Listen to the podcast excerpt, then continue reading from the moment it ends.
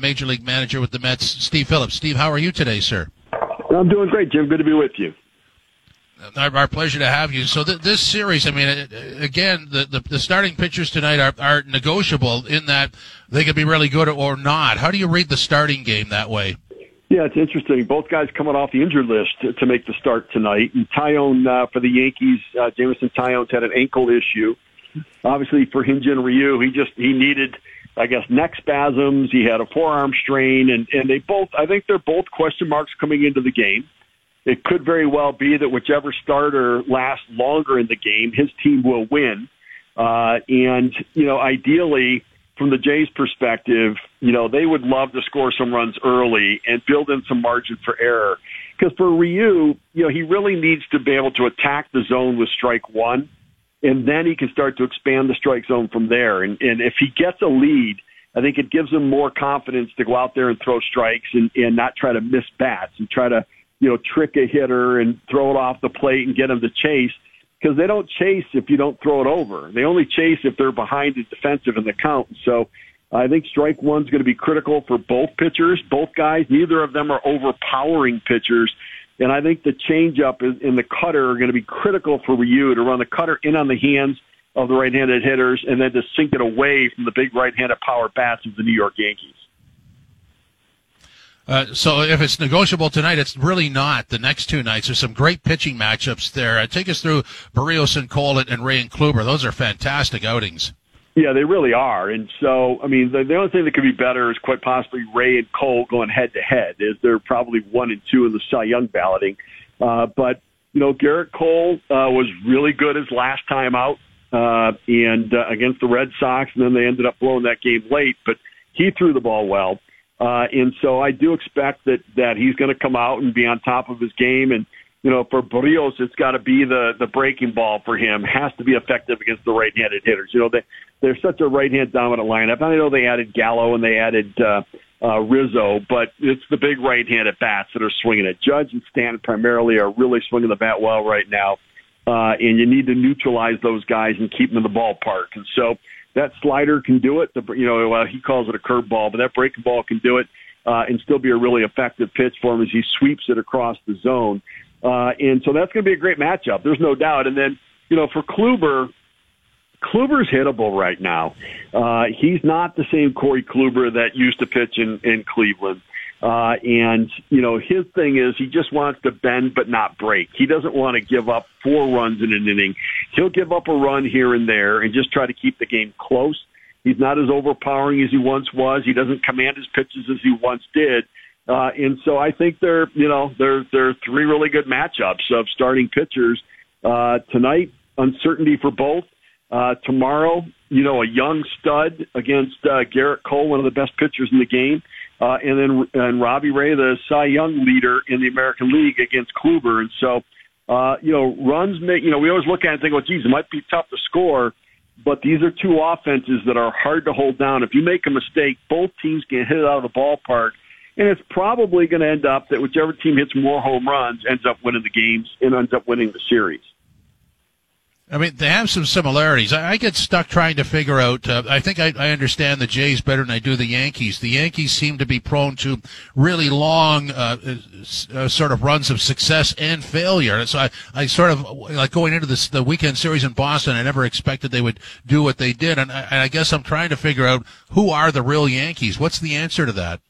Yeah, well, the reason that they get streaky on the upside is that you know, they can get a decent outing from starters, but their offense carries them. But the reason they can't sustain consistent performance is they don't have the pitching to do it. Uh, and so they get inconsistent starts and offense at times can come and go. Uh, and, and that's really been their issue is that they've won a lot, they've lost a lot because they get streaky with their pitching and with their hitting.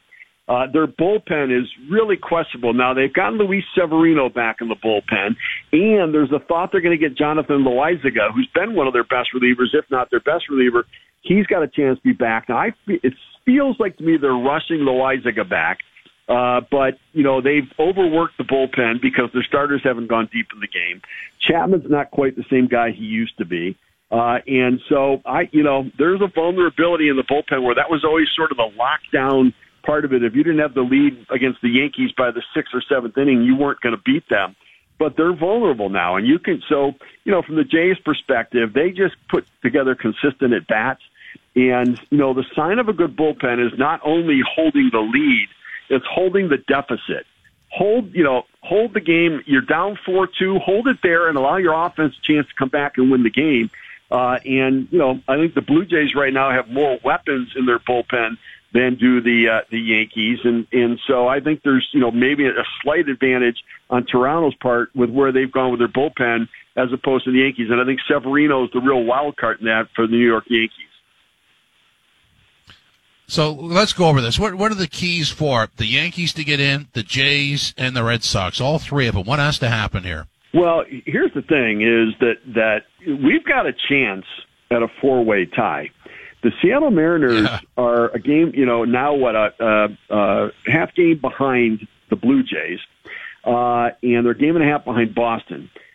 Seattle plays Oakland two more games. They've won ten straight games against the Oakland A's. Uh, and if they win those two and they sweep the Angels in the final weekend series, uh, and the Blue Jays uh, win two out of three against the Yankees and then sweep the Orioles, and if the Red Sox win two out of three against Baltimore and two out of three against Washington, and the Yankees lose two out of three to the, the Jays and then win two out of three against the Rays, we've got a four way tie for the two wildcard spots. Uh, and so we really have, and like that's possible. Seattle has owned the Oakland A's, uh, you know, this year. They've won 10 straight games against them. Uh, and, you know, they're, they've got a chance to beat the Angels who are, have already, you know, been eliminated. Uh, and so, like, all of this could possibly happen. So the Blue Jays need to take care of business. The key is going to be keep the game close, let your offense beat the Yankee bullpen and out bullpen them uh, to close it out. And if there's a day you can outslug them, but you might have to steal a game from Aroldis Chapman in the ninth, and it's doable this year because he's not nearly as dominating as he has been. Uh, and so, uh, you know, don't make mistakes. Keep yourself there and try to get it done. Uh, for the Red Sox, you know, their schedule's the easiest. I mean, Baltimore and then Washington, two last place teams. Uh, and the Yankees have to play the, you know, the Jays and they have to play the Tampa Bay Rays. And the Rays say they want Toronto, which means that they're going to fire on all cylinders against the Yankees. You don't have to worry about the Rays. You know, like a lot of times that last series, the team that's going to go to the playoffs, they're going to get their their guys rested. They're going to get, you know, you know, they're lined up. They're all the same player. Like everybody they play is the same guy. Like if you sit one guy, the other guy's just as good as the guy you sat. And so they're still going to be very competitive on that last weekend. Uh, it doesn't matter who they play and who they don't. They're all sort of, you know, above average. And so I think it's going to be a challenge for the Yankees. Now they've got more margin for error than Boston does, but I think it's probably going to end up uh, that the Blue Jays and the Yankees get in, uh, and the Red Sox, you know, end up uh, faltering. I mean, I couldn't imagine a better closing week because really all four of these teams have to play the remaining games. And for Seattle, it's five. Everybody else, it's six. Like they're in the playoffs right now, don't they? Right. Oh, for sure. And and you know, look, I think that that as long as the Jays take care of business against the Yankees and put themselves in a position that last weekend. You're going to see them play at a very high level against Baltimore. Uh, and the Orioles have a chance to, to really disrupt this. They play the Red Sox for three, and then they play the Jays for three. They could, they could rally and, and elevate their game to be able to, you know, try to knock one of these two teams out. Um, and, uh, I just love it. I, look, there's a likelihood is that we end up with a game 163 and I think for the Jays, that's probably more likely than, than, than the others. I think it's the only way Seattle can get in is that people fall back to them because they're going to need a couple teams to fall back. And the likelihood is one of them would probably end in a tie. And I think the Jays and, and Red Sox uh, uh, could potentially end up in a tie uh, and uh, have to have a one game playoff. And uh, I, as I as I remember looking at that, uh, I think that the uh, uh, the Red Sox have uh, no, the Jays have a slight advantage. I think they've won ten. Uh, they won the series 10-9. I got to double check that whether that 163 would be played in Boston or Toronto. But uh, I think there's a shot that the Jays could end up with having to play that one extra game to then get into the wild card game, which then makes the run after that even more difficult.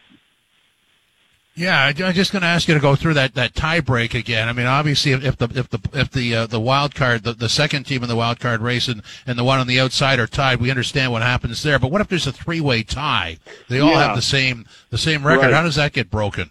So uh, uh, the team that has the best record against each other gets to choose first about whether they're going to be Team A, B, or C. Now, Team A uh, can play uh, would have to play at home against Team B, uh, and if they win, though, they have to then go to the next round uh, and play Team C. Team C, though, would play only one game, but they would have to play it on the road. Uh, but you know, the question is, you get your choice of who you want to be, and the likelihood is that I would probably choose to be C, which would mean that I would play only one game, even if it's a road game, and I'd make the other two teams play each other, burn a starting pitcher, and then have to Yeah. play at which either one of those win, uh, have a chance to play at their stadium, and so uh, you know, I think that that the likelihood is that that um, you know, and and I got I don't know exactly. I think the Red Sox right now have the advantage over the Yankees. I know they have that. They won the series this year, and I think they might have the edge over the Rays this year, uh, or the Jays this year. So they'd probably get to pick who they want to be, and then it would be the Jays hosting the Yankees at home, and then the winner of that would host the Red Sox. Okay, I hate to do this, but anybody listening would, would be thinking this. So what if there's a four way tie? I mean, that that's got to be the Yeah. ultimate complication. Right. How do you then break what that? you do is you drop back and punt, uh, and uh, and uh, you know, uh, so then what happens is you're going to have two teams, uh, two two game series. Then the winners will play each other to see who advances as the wild card team.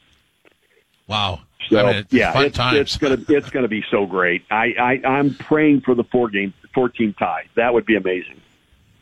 And, and just to sort of put in the wild card for the Jays roster, with George Springer back, finding his offense, playing uh, in the outfield, that's got to be the ultimate uh, booster rocket for this team, don't you think?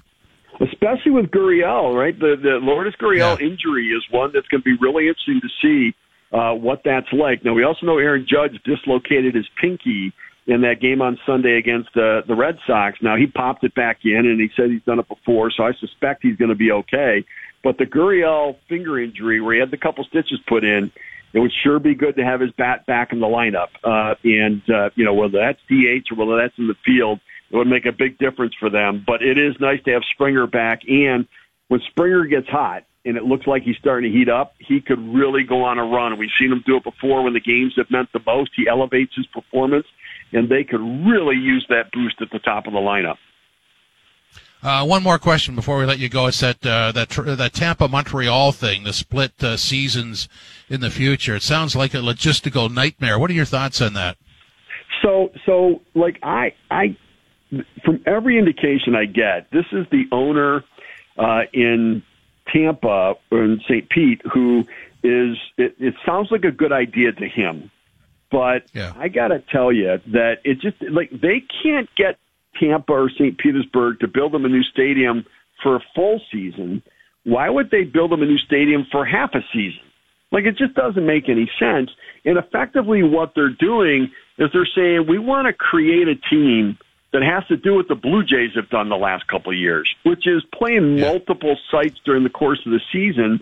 When we looked at it and thought how remarkable it was that they did, they did what they did. Now it would be you know half the season in Tampa, half the season in in Montreal, but from a fan's perspective, so I'm going to invest my time in the first half of the season, and then you're going to move and finish the season somewhere else. It doesn't make sense economically. It doesn't make sense competitively. It doesn't make sense from a fan's perspective. It doesn't make sense from a player's perspective. Now, tell me what player, free agent, is going to say, let's sign up for this and his wife, which player's wife is going to go along with that? Because what ends up happening is the wives are the ones left having to do all the relocating. And so what do you do with your kids in school? What do you do with where you live? What do you do with housing? You're going to get a lease for half a year. You're going to buy a place in in Tampa and in in Montreal. But it, it just the players association will be like, wait, what are you trying to do? This doesn't make any sense. So I I think it's a negotiating ploy I think it's leverage on trying to get Tampa to think that there's that they're at risk of something to get them to build a stadium. And if I'm Montreal, why do I want to sign up for for building a stadium for half a season when a couple years from now there will be expansion? They're going to get to 32 once they get Tampa. Like, don't help Tampa and put yourself in a position with half a team. Make Tampa get a solution somewhere else so you can get a full team for a full season with your stadium. So I, I don't I don't think it w- works for anybody except the owner in Tampa who thinks it's a great idea. Yeah, I totally agree. I mean, I, I said this before you came on. It sounds like Al Davis and the Raiders in the NFL years ago. He just he wanted a stadium deal, couldn't get it, moved to L.A. and then moved back to Oakland, and and now they're gone to Vegas. So I mean, it's it is it is a search for a stadium, isn't it? Yeah, yeah, it's it's really just negotiating. It feels like to me, and you know, Rob Manfred uh, is more than willing to go along with leverage plays. You know, like in Oakland, you know, they can't seem to get the vote that they need and so he says, listen, Vegas is real. We're going to go and explore Vegas right now. When I don't think they want to take the Vegas market out of expansion either as a potential place to go. Uh, and so uh, I think that's leverage to get Oakland to finally, you know, get something done. And if they, you know, for the final chance, give a chance. And if they can't do it, then move on somewhere else. And he's willing to support that, as he should. I think it's all about negotiating and, and applying pressures. And so uh, I just, I don't see the two city plan making any sense at all. Totally agree. Uh, just a quick thought on the way out. Uh, gut reaction. Uh, the Jays will do what this week? I think they go five and one. I think they win two out of three against the Yankees, and I think they sweep the Orioles, and that puts them in a place to to get the second wild card spot or a tie to to play a one game playoff for that second wild card spot. Okay, we're going to hold you to that. Thanks a lot, Steve. Okay. Appreciate it. you got it. We'll talk to you soon.